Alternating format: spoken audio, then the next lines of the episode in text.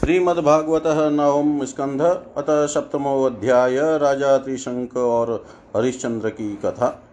श्रीशुकुवाच मान्धातु पुत्रप्रवरो यो अम्बरीषः प्रकीर्तितः पितामहेन प्रवृत्तो यौवनाश्वश्च तत्सुतः। आरितस्तस्य पुत्रोऽभुन्मान् धात्रीप्रवरा इमे। नर्मदा भ्रातृभिदता पुरुकुत्साययोरगै तथा तया रसातलं नीतो भुजगेन्द्रपर्युक्तया गन्धर्वान्नवधितत्र वध्यान् वै विष्णुशक्तिद्रे नागालब्धवरः सर्पादभयं स्मरतादि स्मरतामिदम्। त्रसः दस्युः पौरुकुत्सो यो अनरण्यस्य देहकृतः हर्यश्वस्ततः सुतस्तस्मादरुणोऽत्रिबन्धन तस्य सत्यव्रतः पुत्रस्त्रीशङ्कुरिति विश्रुतः प्राप्तश्चाण्डालतां शापाद्गुरो कौशिकतेजसा। स शरीरो गतः स्वर्गमध्यापि दिवि दृश्यते पातितो वीक्षीराः देवेस्तेनेव स्तम्भितो बलात्। त्रयीशङ्कवो हरिश्चन्द्रो विश्वामित्रवसिष्ठयो यन्निमित्तमभूद। युद्धं पक्षिणो बहुवार्षिकम्। सोऽनपत्यो विशनात्मा नारदस्योपदेशत। वरुणं शरणं यात, पुत्रो मे जायतां प्रभो। यदि वीरो महाराज तेनेव त्वां यजेति तथेति वरुणेनास्य पुत्रो जातस्तुरोहित। जातसुतो हि यनेनाङ्गमां यजस्वेति सोऽब्रवीत्यदा पशुर्निदेश स्यादतमेद्यो भवेदिति। निर्दशेश्च स आगत्य यजस्त्वेत्याह सोऽब्रवीदन्तः पश्योर्यजायेरनतमेद्यो भवेदिति। जाता दन्तायजस्वेति स प्रत्याहातशो ब्रवीत्यदा पतत्यस्य दन्ताथ मेध्यो भवेदिति। पशो निपतिता दन्तायस्त्वेत्याहशो ब्रवीत्यदा पशो पुनर्दन्ता जायन्ते अथ पशुशुचि। पुनर्जातयस्वेति स प्रत्याहातशोऽब्रवीत् सा न इको यदा राजङ्ग राजन्योऽथ पशुशुचि। इति पुत्रानुरागेण स्नेहयन्त्रितचेतसा कालं वचयता तं तमुक्तो देवस्तमेक्षत रोहितस्तभिज्ञाय पितुकर्म चिकीर्षितं प्राणप्रेप्सु धनुष्पार्णिररण्यं प्रत्यपद्यत। पितरं वरुणग्रस्तं श्रुत्वा जातमहोदरं रोहितो ग्राममेयाय तमिन्द्रः प्रत्यसेदत भूमे पर्यटनं पुण्यं तीर्थक्षेत्रनिषेवने रोहितायादिश्चक्रः सोऽप्यरण्ये वसत्समाम् एवं द्वितीयै, तृतीयै चतुर्थे पञ्चमे तथा अभ्येत्याभ्येत्यस्तविरो विप्रो भूत्वा वृत्रः। षष्ठं संवत्सरं तत्र चरित्वा रोहितपुरीम् उपव्रजन्न जिगतादक्रीणान् मध्यमं सुतम् सुनः शेपं पशुं पित्रे प्रदाय संवन्दत, ततः पुरुषमेधेन हरिश्चन्द्रो महायशा। मुक्तोदरोऽयजदेवान् वरुणादीनमहत्कतः विश्वामित्रो भवत तस्मिन्, होता चाधर्वर्युरात्मवान्। जमदग्निरभूतब्रह्मा वसिष्ठोऽयास्य सामग तस्मै तुष्टो ददाविन्द्रशातकोम्भमयं रथम्। सुनशे पश्य माहात्म्यं मुपरिष्टात् प्रचक्षते, सत्यसारां धृतिं दृष्ट्वा स भार्यस्य च भूपते। विश्वामित्रो भृशं प्रीतो ददाव विहतां गतिं। मनः पृथिव्यां तामद्भिस्तेजसां। शापोऽनिलेन तत्। के वायुं धारयस्तच्च भूतादो तं महात्मनि, तस्मिन् ज्ञानकलां ध्यात्वा तय्या ज्ञानं विनिर्दहन्। हित्वा तां स्वेन भावेन्निर्वाणसुखसंविदा निदेश्य। पृथक्केण तस्थो विध्वस्तं मन्दन अनिदेश्या पृथक्केण तस्थो विध्वस्तबन्धन श्री सुखदेव जी कहते हैं, परीक्षित, मैं वर्णन कर चुका हूँ कि मानधाता के पुत्रों में सबसे श्रेष्ठ अम्बरीश थे। उनके दादा युवनाश्व ने उन्हें पुत्र रूप में स्वीकार कर लिया। उनका पुत्र हुआ यौवनाश्व और यौवनाश्व का हारित। मानदाता के वंश में ये तीन अवान्तर गोत्रों के प्रवर्तक हुए। नागों ने अपनी बहिन नर्मदा का विवाह पुरुकुत्स से कर दिया था। नागराज वासुकी की आज्ञा से नर्मदा अपने पति को रसातल में ले गई। वहाँ भगवान की शक्ति से संपन्न होकर पुरुकुत्स ने वध करने योग्य गंधर्वों को मार डाला। इस पर नागराज ने प्रसन्न होकर पुरुकुत्स को वर दिया कि जो इस प्रसंग का स्मरण करेगा, वह सर्पों से निर्भय हो जाएगा। राजा पुरुकुत्स का पुत्र त्रसदस्यु था। उसके पुत्र वे अनरण्य अनरण्य के हर्यश्व उसके अरुण और अरुण के त्रिबंधन हुए। त्रिबंधन के पुत्र सत्यव्रत हुए, वही सत्यव्रत त्रिशंकु के नाम से विख्यात हुए। यद्यपि त्रिशंकु अपने पिता और गुरु के शाप से चांडाल हो गए थे, परंतु विश्वामित्र जी के प्रभाव से वे शरीर स्वर्ग में चले गए। देवताओं ने उन्हें वहाँ से ढकेल दिया और वे नीचे को सिर किए हुए गिर पड़े। परंतु विश्वामित्र जी ने अपने तपोबल से उन्हें आकाश में ही स्थिर कर दिया। वे अब भी आकाश में लटके हुए दिखते हैं। त्रिशंकु के पुत्र थे हरिश्चंद्र। उनके लिए विश्वामित्र और वशिष्ठ एक दूसरे को साप देकर पक्षी हो गए और बहुत वर्षों तक लड़ते रहे। हरिश्चंद्र के कोई संतान न थी, इससे वे बहुत उदास रहा करते थे। नारद के नारद के उपदेश से वे वरुण देवता की शरण में गए और उनसे प्रार्थना की कि प्रभु, मुझे पुत्र प्राप्त हो। महाराज, यदि मेरे वीर पुत्र होगा तो मैं उसी से आपका यजन करूँगा। वरुण ने कहा, ठीक है। तब वरुण की कृपा से हरिश्चंद्र के रोहित नाम का पुत्र हुआ। पुत्र होते ही वरुण ने आकर कहा हरिश्चंद्र तुम्हें पुत्र प्राप्त हो गया, अब इसके द्वारा मेरा यज्ञ करो। हरिश्चंद्र ने कहा, जब आपका यह यज्ञ पशु रोहित दस दिन से अधिक का हो जाएगा, तब यज्ञ के योग्य होगा। दस दिन बीतने पर वरुण ने आकर फिर कहा, अब मेरा यज्ञ करो। हरिश्चंद्र ने कहा, जब आपके यज्ञ पशु के मुँह में दांत निकल आएँगे, तब वह यज्ञ के योग्य होगा। दांत उगाने पर वरुण ने कहा, अब इसके दांत निकल आए, मेरा यज्ञ करो। हरिश्चंद्र ने कहा, जब इसके दूध के दांत गिर जाएँगे, तब यह यज्ञ के योग्य होगा। दूध के दांत गिर जाने पर वरुण ने कहा, अब इस यज्ञ पशु के दांत गिर गए, मेरा यज्ञ करो। हरिश्चंद्र ने कहा, जब इसके दोबारा दांत आ जाएँगे, तब यह पशु यज्ञ के योग्य हो जाएगा। दांतों के फिर उगाने पर वरुण ने कहा, अब मेरा यज्ञ करो। हरिश्चंद्र ने कहा, वरुण जी महाराज, क्षत्रिय पशु तब यज्ञ के योग्य होता है जब वह कवच धारण करने लगे। परीक्षित इस प्रकार राजा हरिश्चंद्र पुत्र के प्रेम से हीला हवाला करके समय टालते रहे। इसका कारण यह था कि पुत्र स्नेह की फांसी ने उनके हृदय को जकड़ लिया था। वे जो जो समय बताते, वरुण देवता उसी की बाट देखते। जब रोहित को इस बात का पता चला कि पिताजी तो मेरा बलिदान करना चाहते हैं, तब वह अपने प्राणों की रक्षा के लिए हाथ में धनुष लेकर वन में चला गया। कुछ दिनों के बाद उसे मालूम हुआ कि वरुण देवता ने रुष्ट होकर मेरे पिताजी पर आक्रमण किया है, जिसके कारण वे महोदर रोग से पीड़ित हो रहे हैं। तब रोहित अपने नगर की ओर चल पड़ा, परंतु इंद्र ने आकर उसे रोक दिया। उन्होंने कहा, बेटा रोहित, यज्ञ पशु बनकर मरने की अपेक्षा तो पवित्र तीर्थ और क्षेत्रों का सेवन करते हुए पृथ्वी में विचरना ही अच्छा है। इंद्र की बात मानकर वह एक वर्ष तक और वन में ही रहा। इसी प्रकार दूसरे, तीसरे, चौथे और पाँचवें वर्ष भी रोहित ने अपने पिता के पास जाने का विचार किया, परंतु बूढ़े ब्राह्मण का वेश धारण कर हर बार इंद्र आते और उसे रोक देते।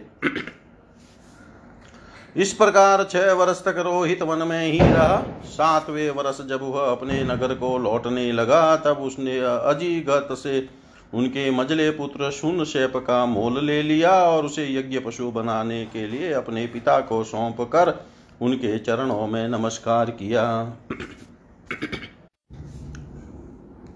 तब परम यशस्वी एवं श्रेष्ठ चरित्र वाले राजा हरिश्चंद्र ने महोदर रोग से छूटकर पुरुष मेद यज्ञ द्वारा वरुण आदि देवताओं का यजन किया। उस यज्ञ में विश्वामित्र जी होता हुए परम संयमी जन, जमदग्नि ने अध्रवर्यु का काम किया। वशिष्ठ जी ब्रह्मा बने और अयास्य मुनि सामगान करने वाले उद्गाता बने। उस समय इंद्र से, इंद्र ने प्रसन्न होकर हरिश्चंद्र को एक सोने का रथ दिया था।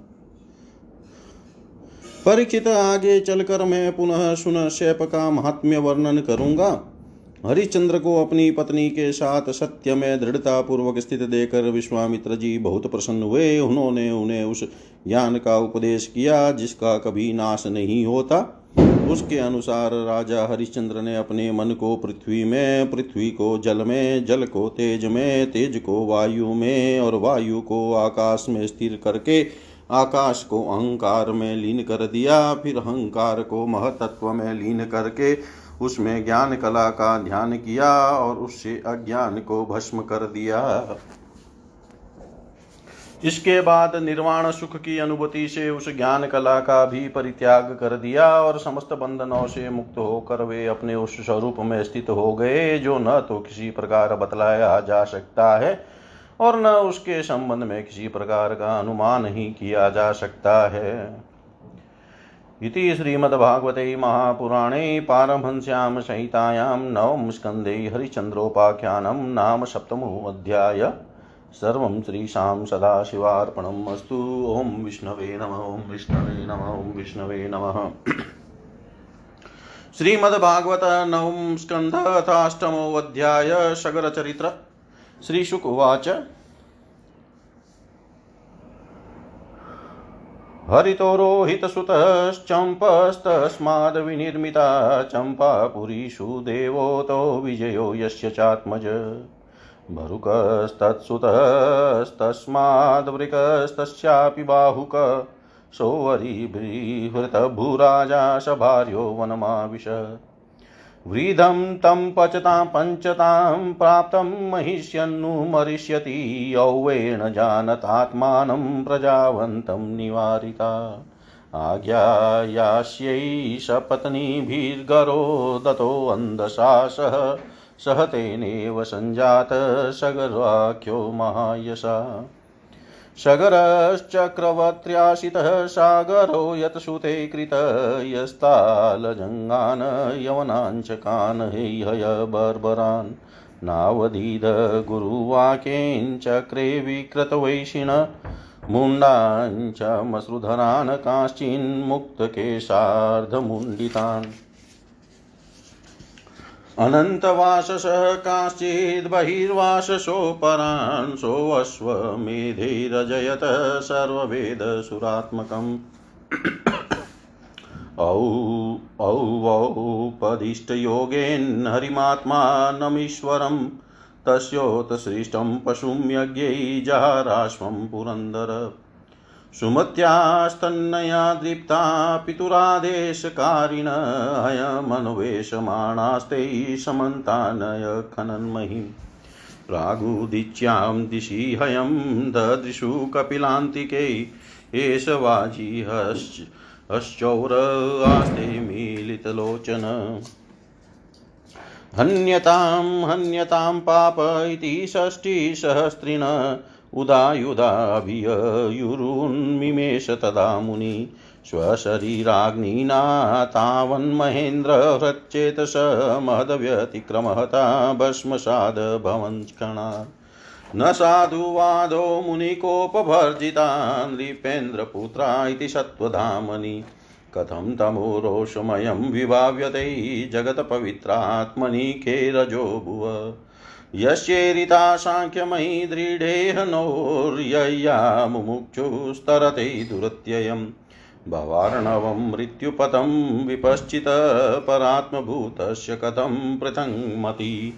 यो असमञ्जस्य इत्युक्तः स केशिन्या नृपात्मज, तस्य पुत्रो वसुमान् नाम पितामही हितेरथ असमञ्जस्य आत्मानं दर्शयन् समञ्जसं जातिस्मर पुरा सङ्गादियोगी योगादविचालित आचरन् गहितं लोके ज्ञातीनां कर्म विप्रियं शरद्वां क्रीडतो बालान् प्राश्यदुद्वेज यञ्जनम्।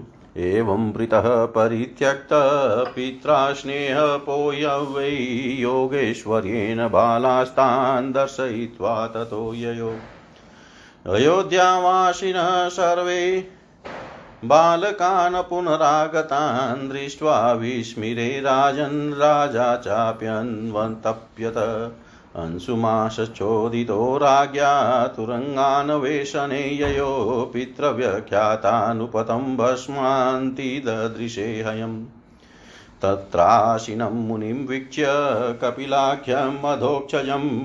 अस्तोत समाहितमना प्राञ्जलिप्रणतो महान्। अंशुमानुवाच। न पश्यति त्वां परमात्मनो जनो, न बुध्यतेऽद्यापि समाधियुक्तिभिः। कुतो परे तस्य मनशरीरधिविसर्गसृष्टा वयं प्रकाशा।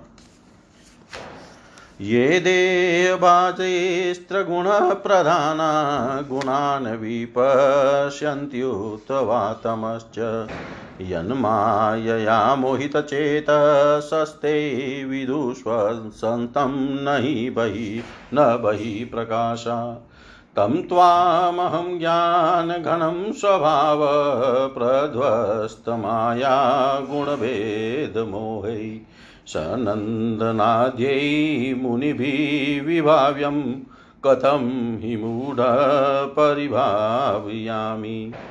प्रशान्तमाया गुणकर्मलिङ्गं मनामरूपं सदसद्विमुक्तं ज्ञानोपदेशाय गृहीतदेहं नमामहे त्वां पुरुषं पुराणम्। त्वन्माया रचिते लोके वस्तुभूतदयाग्रादिषु भ्रमन्ति कामलोभेश्यामोहविभ्रान्तचेतस अद्य न सर्वभूतात्मन, कामकर्मेन्द्रिययाशय, मोहपाशो दृढश्चिन्नो भगवस्तौ दर्शनात्। श्रीशुकुवाच इतं गीतानुभावस्तं भगवान् कपिलो मुनि अंशुमन्तमुवाचेदन् मनुगृहं निधिया नृप श्रीभगवानुवाच। अश्वोऽयं नियतां वत्स पितामह पशुस्तव, इमे च पितरो दग्धा गङ्गाभोहरन्ति नेतरत्। तं परिक्रम्य शिरसा प्रसाद्य हयमानयत्, सगरस्तेन पशुना क्रतुशेषं समापयत्। राज्यमंशुमतीन्यस्य निःस्पृहो मुक्तबन्धन, औवोपदिष्टमार्गेण लेभे गतिमनुत्तमा। औवोपदिष्टमार्गेण लेभे गतिमनुत्तमा। श्री सुखदेव जी कहते हैं, रोहित का पुत्र था हरित हरित से चंप हुआ, उसी ने चंपापुरी बसाई थी।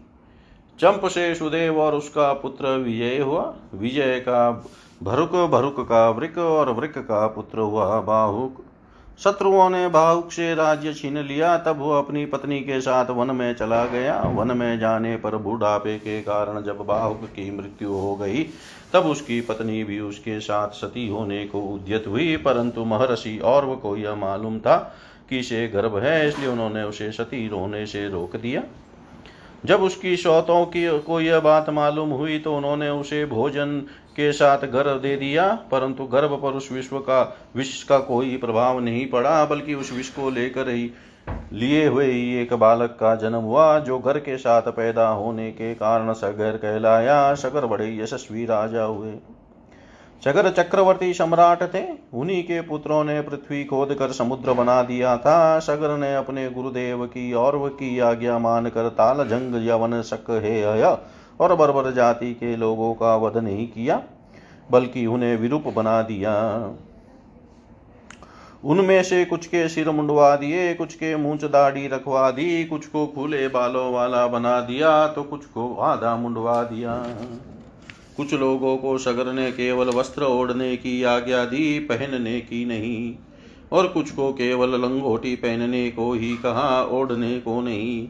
इसके बाद राजा शकर ने और वर्षि के उपदेशानुसार अश्वमेध यज्ञ के द्वारा संपूर्ण वेद एवं देवतामय आत्मस्वरूप सर्वशक्तिमान भगवान की आराधना की। उसके यज्ञ में जो घोड़ा छोड़ा गया था, उसे इंद्र ने चुरा लिया। उस समय महारानी सुमति के गर्भ से उत्पन्न सगर के पुत्रों ने अपने पिता के आज्ञानुसार घोड़े के लिए सारी पृथ्वी छान डाली। जब उन्हें कहीं घोड़ा न मिला तब उन्होंने बड़े घमंड से सब और से पृथ्वी को खोद डाला। खोदते खोदते उन्हें पूर्व और उत्तर के कोने पर कपिल मुनि के पास अपना घोड़ा दिखाई दिया। घोड़े को देख कर वे साठ हज़ार राजकुमार शस्त्र उठाकर यह कहते हुए उनकी ओर दौड़ पड़े कि यही हमारे घोड़े का को चुराने वाला चोर है। देखो तो सही, इसने इस समय कैसे आँखें मूंद डाली है? यह पापी है, इसको मार डालो मार डालो। उसी समय कपिल मुनि ने अपनी पलकें खोली। इंद्र ने राजकुमारों की बुद्धि हर ली थी। इसी से उन्होंने कपिल मुनि जैसे महापुरुष का तिरस्कार किया। इस तिरस्कार के फलस्वरूप उनके शरीर में ही आग जल उठी, जिससे क्षण भर में ही वे सब के सब जलकर खाक हो गए। परिचित सगर के लड़के कपिल मुनि के क्रोध से जल गए, ऐसा कहना उचित नहीं है। वे तो शुद्ध सत्व गुण के परम आश्रय हैं। उनका शरीर तो जगत को पवित्र करता रहता है। उनमें भला क्रोध रूप तमोगुण की संभावना कैसे की जा सकती है? भला कहीं पृथ्वी की धूल का भी आकाश से संबंध होता है। यह संसार सागर एक मृत्युमय पथ है। इसके पार जाना अत्यंत कठिन है, परंतु कपिल मुनि ने इस जगत में सांख्य शास्त्र की एक ऐसी दृढ़ नाव बना दी है, जिससे मुक्ति की इच्छा रखने वाला कोई भी व्यक्ति उस समुद्र के पार जा सकता है। वे केवल परम ज्ञानी ही नहीं, स्वयं परमात्मा है, उनमें भला यह शत्रु है, और यह मित्र इस प्रकार की भेद बुद्धि कैसे हो सकती है? सगर की दूसरी पत्नी का नाम था केशिनी। उसके गर्भ से उन्हें असमंजस नाम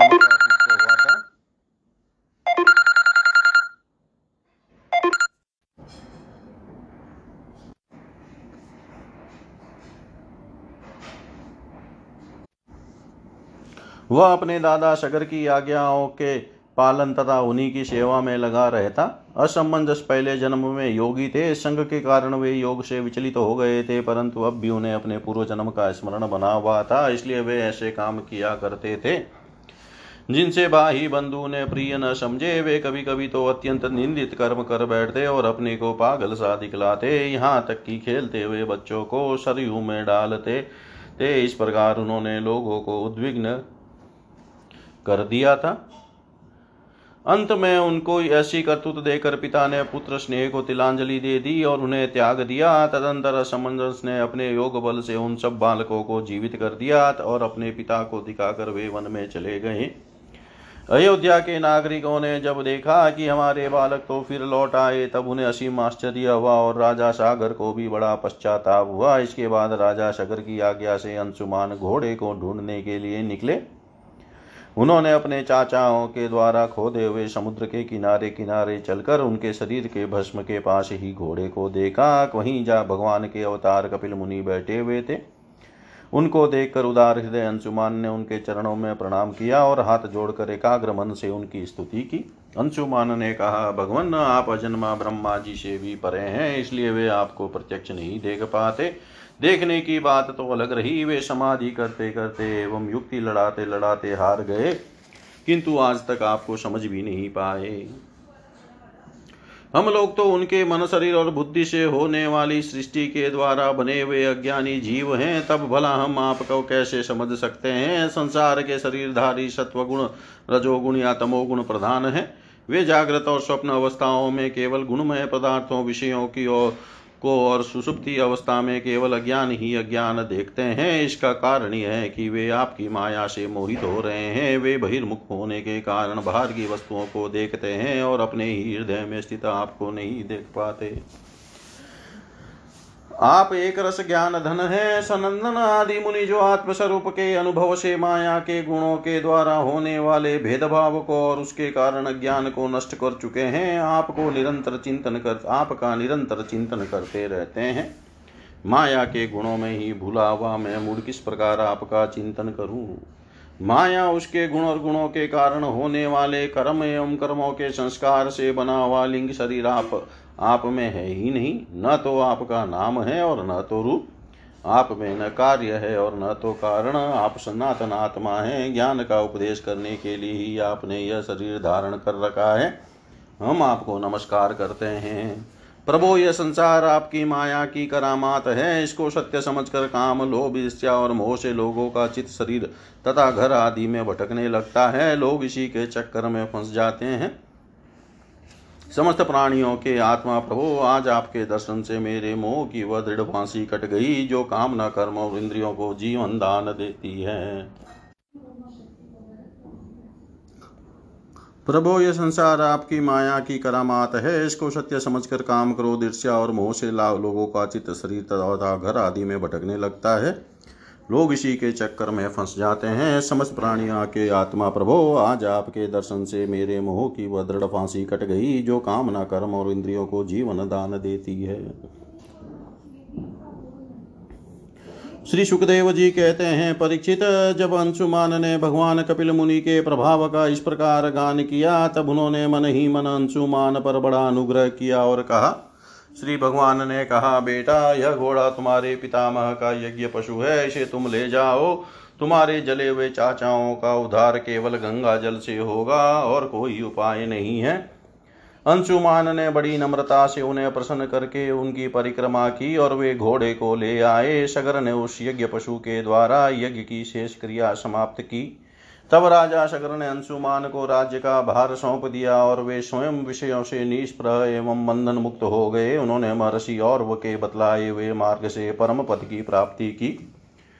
इति श्रीमद्भागवते महापुराणे पारमहंस्यां संहितायां नवं स्कन्धे सागरोपाख्याने अष्टमोऽध्याय सर्वं श्रीशां सदाशिवार्पणम् अस्तु। ॐ विष्णवे नमः। विष्णवे नमः। विष्णवे नमः।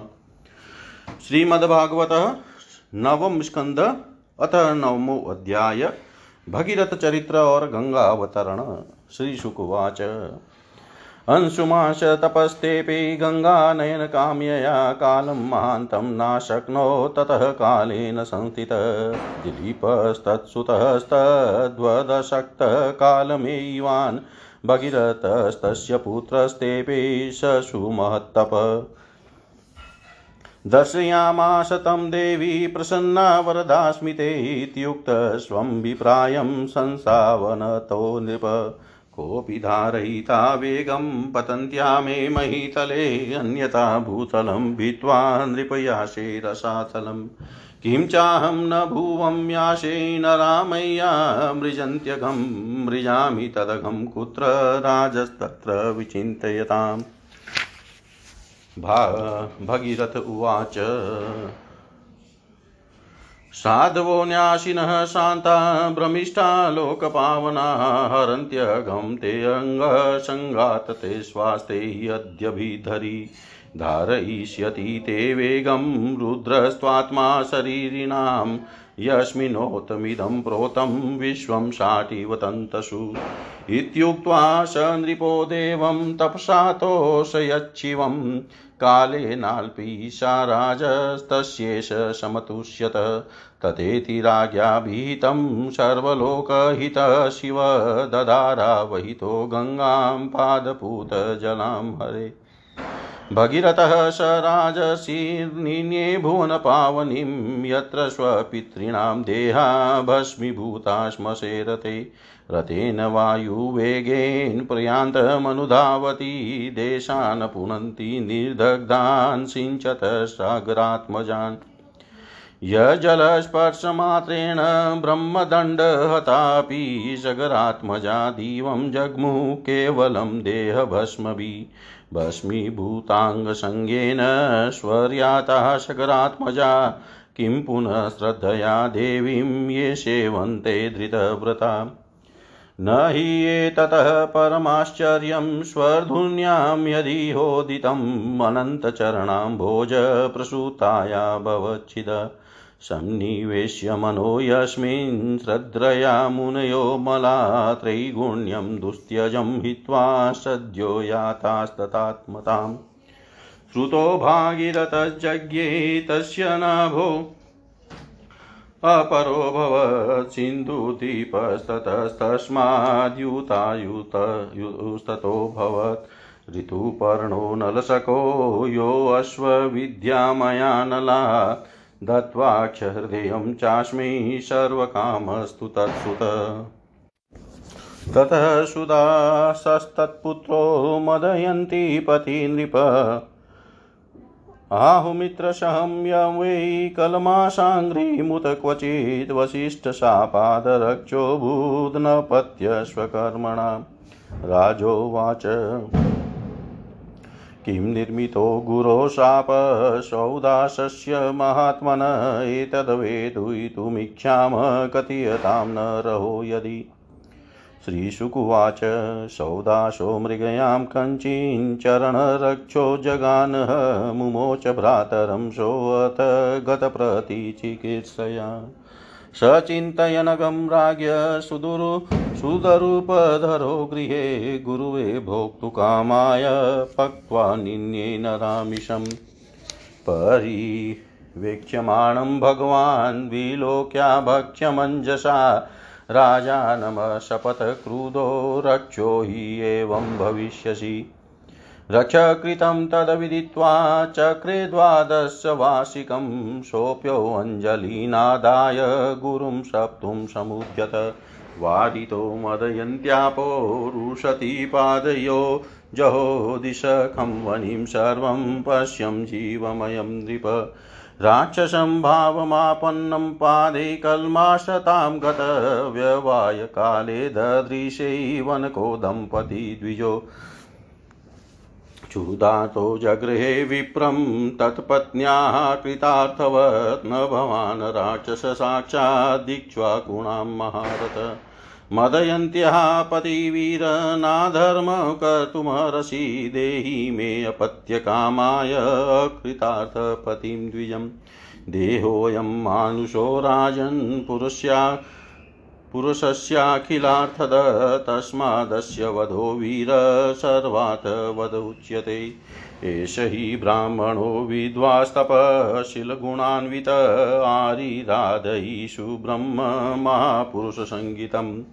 सर्वभूतात्मभावेन भूतेष्वन्तहितं गुणे सोऽयं भ्रमर्षिवर्यस्ते राजसि प्रवराद्विभो कथमहरति धर्मज्ञवधं पितुरिवात्मज तस्य साधोरपापस्य भ्रूणस्य ब्रह्मवादिनि वादिन कथं वधं यथा बभ्रोर्मन्यते सन्मतो भवान्।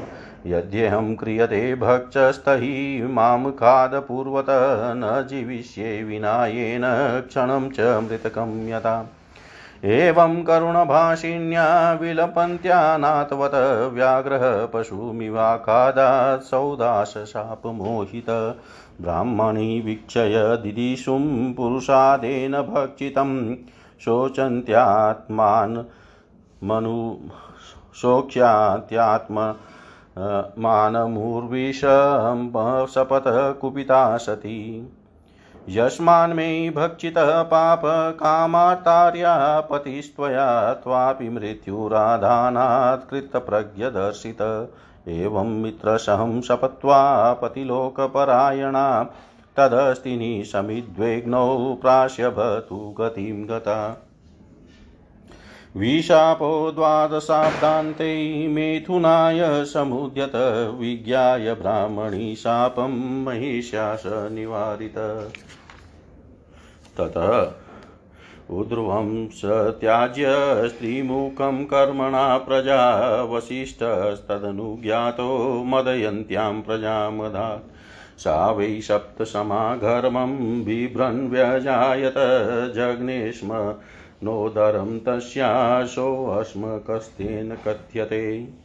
अस्मकानमूलको जज्ञे यः स्त्रीभिः परिरक्षित नारी कवच इत्युक्तो निक्षत्रे मूलकोऽभवत् ततो दशरथ तस्मात् पुत्रेण राजा विश्वसहो यस्य खट्वाङ्गचक्रवर्त्यभूत्।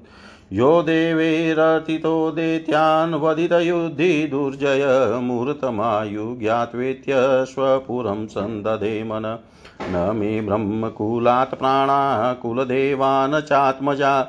न स्त्रियो न मही राज्यं, न दाराश्चातिवल्लभा। न बाली अपि मतिमय्यमद्धर्मै रमते क्वचित् नापश्यमुतं श्लोकादन्यात् किञ्चन्वत त्वं देवी कामवरो दत्तो मह्यं त्रिभुवनेश्वरै न वृणीतमहं कामं भूतभावन भावन।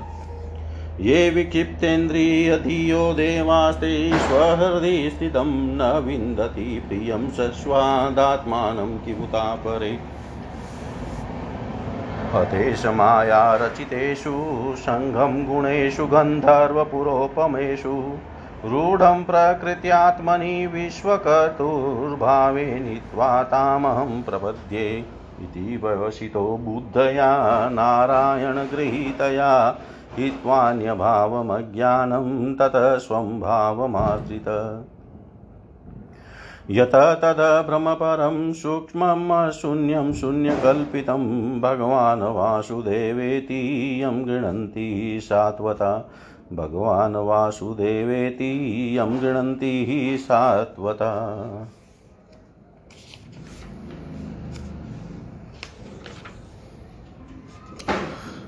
श्री सुखदेव जी कहते हैं, परीक्षित अंशुमान ने गंगा जी को लाने की कामना से बहुत वर्षों तक घोर तपस्या की, परंतु उन्हें सफलता नहीं मिली। समय आने पर उनकी मृत्यु हो गई। अंशुमान के पुत्र दिलीप ने भी वैसी ही तपस्या की, परंतु वे भी असफल ही रहे। समय पर उनकी भी मृत्यु हो गई। दिलीप के पुत्र थे भगीरथ। उन्होंने बहुत बड़ी तपस्या की। उनकी तपस्या से प्रसन्न होकर भगवती गंगा ने उन्हें दर्शन दिया और कहा कि मैं तुम्हें वर देने के लिए आई हूँ। उनके ऐसा कहने पर राजा भगीरथ ने बड़ी नम्रता से अपना अभिप्राय प्रकट किया कि आप मृत्यु लोक में चलिए। गंगा जी ने कहा, जिस समय मैं स्वर्ग से पृथ्वी तल पर गिरूं, उस समय मेरे वेग को कोई धारण करने वाला होना चाहिए। भगीरथ, ऐसा न होने पर मैं पृथ्वी को फोड़ कर रसातल में चली जाऊँगी। इसे, इसके अतिरिक्त इस कारण से मैं भी पृथ्वी पर नहीं जाऊँगी कि लोग मुझमें अपने पाप धोएँगे, फिर मैं उस पाप को कहाँ धोऊँगी? भागीरथ, इस विषय में तुम स्वयं विचार कर लो। भगीरथ ने कहा, माता, जिन्होंने लोक परलोक धन संपत्ति और स्त्री पुत्र की कामना का संन्यास कर दिया है, जो संसार से उपरत होकर अपने आप में शांत है, जो ब्रह्मनिष्ठ और लोकों को पवित्र करने वाले परोपकारी सज्जन है, वे अपने अंग स्पर्श से तुम्हारे पापों को नष्ट कर देंगे, क्योंकि उनके हृदय में अगरूप अघासुर को मारने वाले भगवान सर्वदा निवास करते हैं। समस्त प्राणियों के आत्मा रुद्रदेव तुम्हारा वेग धारण कर लेंगे, क्योंकि जैसे साड़ी सूती में ओतप्रोत है, सूतों में ओतप्रोत है, वैसे ही यह सारा विश्व भगवान रुद्र में ही ओतप्रोत है।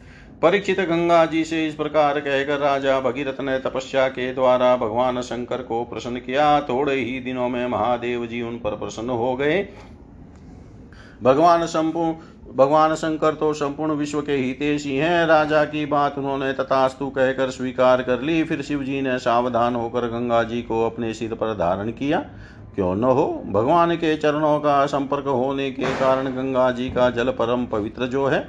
इसके बाद राजर्षि भगीरथ त्रिभुवन पावनी गंगा जी को वहाँ ले गए, जहाँ उनके पितरों के शरीर राख के ढेर बने हुए थे, वे वायु के समान वेग से चलने वाले रथ पर सवार हो आगे आगे चल रहे थे और उनके पीछे पीछे मार्ग में पड़ने वाले देशों को पवित्र करती हुई गंगा जी दौड़ रही थी। इसी प्रकार गंगा सागर संगम पर पहुंचकर उन्होंने सगर के जले हुए पुत्रों को अपने जल में डुबा दिया। यद्यपि सगर के पुत्र, ब्राह्मण के तिरस्कार के कारण भस्म हो गए थे, इसलिए उनके उद्धार का कोई उपाय न था, फिर भी केवल शरीर की राख के साथ गंगा जल का स्पर्श हो जाने से ही वे स्वर्ग में चले गए। परिचित जब गंगा जल से शरीर की राख का स्पर्श हो जाने से सगर के पुत्रों को स्वर्गी की प्राप्ति हो गई, तब जो लोग श्रद्धा के साथ नियम लेकर श्री गंगा जी का सेवन करते हैं, उनके संबंध में तो कहना ही क्या है। मैंने गंगा जी के महिमा के संबंध में जो कुछ कहा है, उसमें आश्चर्य की कोई बात नहीं है, क्योंकि गंगा जी भगवान के उन चरण कमलों से निकली है, जिनका श्रद्धा के साथ चिंतन करके बड़े बड़े मुनि निर्मल हो जाते हैं और तीनों गुणों के कटित बंधन को काट कर तुरंत भगवत स्वरूप बन जाते हैं। फिर गंगा जी संसार का बंधन काट दे, इसमें कौन बड़ी बात है? भगीरथ का पुत्र था श्रुत श्रुत का नाभ यह नाभ पूर्वोक्त नाभ से भिन्न है नाभ का पुत्र था सिंधु द्वीप और सिंधु द्वीप का आयुतायु। अयुतायु के पुत्र का नाम था ऋतुपर्ण वह नल का मित्र था, उसने नल को पाशा फेंकने की विद्या का रहस्य बतलाया था और बदले में उससे अश्व विद्या सीखी थी। ऋतुपर्ण का पौत्र सर्वकाम हुआ परीक्षित सर्वकाम के पुत्र का नाम था सुदास सुदास के पुत्र का नाम था सौदास और सौदास की पत्नी का नाम था मदयंती। सौदास को ही कोई कोई मित्र सह कहते हैं और कहीं कहीं उसे कलमाशपाद भी कहा गया है। वह वशिष्ठ के साप से राक्षस हो गया और फिर अपने कर्मों के कारण संतानहीन हुआ। राजा परीक्षित ने पूछा, भगवान, हम यह जानना चाहते हैं कि महात्मा सौदास को गुरु वशिष्ठ जी ने साप क्यों दिया? यदि कोई गोपनीय बात न हो तो कृपया बतलाइए।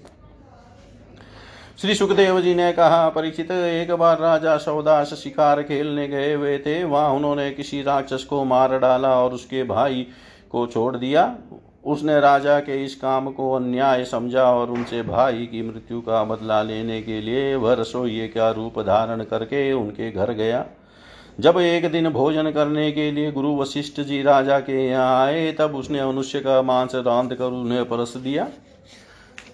जब सर्वसमर्थ वशिष्ठ जी ने देखा कि पड़ोसी जाने वाली वस्तु तो नितांत अभक्ष्य है, तब उन्होंने क्रोधित होकर राजा को साप दिया कि जा, इस काम से तू राक्षस हो जाएगा। जब उन्हें यह बात मालूम ही यह काम यह काम तो राक्षस का है, राजा का नहीं, तब उन्होंने उस साप को केवल बारह वर्ष के लिए कर दिया।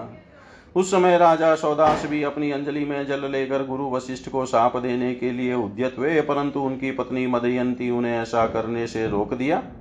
इस पर सौदास ने विचार किया कि दिशाएँ, आकाश और पृथ्वी सब के सब तो जीवमय ही है, तब यह तीक्ष्ण जल कहाँ छोड़ू? अंत में उन्होंने उस जल को अपने पैरों पर डाल दिया, इसी से उनका नाम मित्र सह हुआ। उस जल से उनके पैर काले पड़ गए थे, इसलिए उनका नाम कलमाशपाद भी हुआ। अब वे राक्षस हो चुके थे। एक दिन राक्षस बने हुए राजा कलमाशपाद ने एक वनवासी ब्राह्मण दंपति को सहवास करके के समय देख लिया। कलमास्पाद को भूख लगी थी, उसने ब्राह्मण को पकड़ लिया। ब्राह्मण पत्नी की कामना भी पूर्ण नहीं हुई थी। उसने कहा, राजन, आप राक्षस नहीं है। आप महारानी बदयंती के पति और इच्छाकु वंश के वीर महारथी है। आपको ऐसा धर्म नहीं करना चाहिए। मुझे संतान की कामना है और इस ब्राह्मण को भी, की भी कामना अभी पूर्ण नहीं हुई है, इसलिए आप मुझे मेरा यह ब्राह्मण पति दे दीजिए। राजन, यह मनुष्य शरीर, जीव को धर्म, अर्थ, काम और मोक्ष, चारों पुरुषार्थों को प्राप्ति कराने वाला है। इसलिए वीर शरीर को नष्ट कर देना सभी पुरुषार्थों की हत्या कही जाती है। फिर यह ब्राह्मण तो विद्वान है, तपस्याशील और बड़े बड़े गुणों से संपन्न है। यह उन पुरुषोत्तम पर ब्रह्म की समस्त प्राणियों के आत्मा के रूप में आराधना करना चाहता है, जो समस्त पदार्थों में विद्यमान रहते हुए भी उनके पृथक पृथक गुणों से छिपे हुए हैं। राजन, आप शक्तिशाली हैं, आप धर्म का मर्म भली भांति जानते हैं, जैसे पिता के हाथों पुत्र की मृत्यु उचित नहीं है, वैसे ही आप जैसे श्रेष्ठ राजसी के हाथों मेरे श्रेष्ठ भ्रमर्षि पति का वध किसी प्रकार उचित नहीं है। आपका साधु समाज में बड़ा समान है, भला आप मेरे परोपकारी निरपराध, श्रोत्रिय एवं ब्रह्मवादी पति का वध कैसे ठीक समझ रहे हैं? ये तो गौ के समान निरीय है, फिर भी यदि आप इन्हें खा ही डालना चाहते हैं तो पहले मुझे खा डालिए, क्योंकि अपने पति के बिना मैं मुर्दे के समान हो जाऊँगी और एक क्षण भी जीवित न रह सकूँगी। ब्राह्मण पत्नी बड़ी ही करुणापूर्ण वाणी से इस प्रकार कहकर अनाथ की भांति रोने लगी, परंतु सौदास ने साप से मोहित होने के कारण उसकी प्रार्थना पर कुछ भी ध्यान न दिया, और वह उस ब्राह्मण को वैसे ही खा गया, जैसे बाघ किसी पशु को खा जाए। जब ब्राह्मणी ने देखा कि राक्षस ने मेरे गर्भाधान के लिए उद्यत पति को खा लिया, तब उसे बड़ा शोक हुआ। सती ब्राह्मणी ने क्रोध करके राजा को शाप दे दिया। रे पापी, मैं अभी काम से पीड़ित हो रही थी। ऐसी अवस्था में तूने मेरे पति को खा डाला है। इसलिए मूर्ख, जब तू स्त्री से सहवास करना चाहेगा, तभी तेरी मृत्यु हो जाएगी। यह बात मैं तुझे सुझाए देती हूँ। इस प्रकार मित्र सह को साप देकर ब्राह्मणी अपने पति की अस्थियों को धधकती हुई चिता में डालकर स्वयं भी सती हो गई और उसने वही गति प्राप्त की, जो उसके पति देव को मिली थी। जो न हो, वह अपने पति को छोड़कर और किसी लोक में जाना भी तो नहीं चाहती थी। बारह वर्ष बीतने पर राजा सौदास साप से मुक्त हो गए। जब वे सहवास के लिए अपनी पत्नी के पास गए तब उसने उन्हें इन्हें रोक दिया, क्योंकि उसे इस ब्राह्मणी का साप का पता था। इसके बाद उन्होंने स्त्री सुख का बिल्कुल परित्याग ही कर दिया। इस प्रकार अपने कर्म के फल स्वरूप वे संतानहीन हो गए। तब वशिष्ठ जी ने उनके कहने से मदयंती को गर्भाधान कराया। मदयंती सात वर्ष तक गर्भ धारण किए रही, परंतु बच्चा पैदा नहीं हुआ। तब वशिष्ठ जी ने पत्थर से उसके पेट पर आघात किया। इससे जो बालक हुआ अश्प पत्थर की चोट से पैदा होने के कारण अश्मक कहलाया। अश्मक से मूलक का जन्म हुआ। जब परशुराम जी पृथ्वी को क्षत्रियहीन कर रहे थे, तब स्त्रियों ने उसे छिपा कर रख लिया था। इसी से उसका एक नाम नारी कवच भी हुआ। उसे मूलक इसलिए कहते हैं कि वह पृथ्वी के क्षत्रियहीन हो जाने पर उस वंश का मूल प्रवर्तक बना। मूलक के पुत्र हुए दशरथ। दशरथ के एडविड और एडविड के राजा